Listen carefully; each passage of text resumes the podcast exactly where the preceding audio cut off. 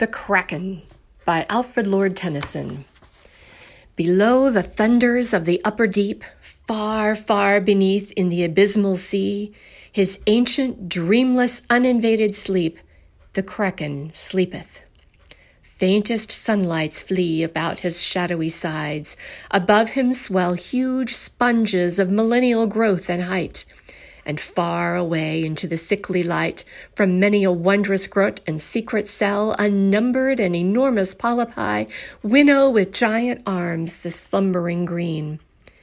There hath he lain for ages, and will lie battening upon huge sea-worms in his sleep, until the latter fire shall heat the deep.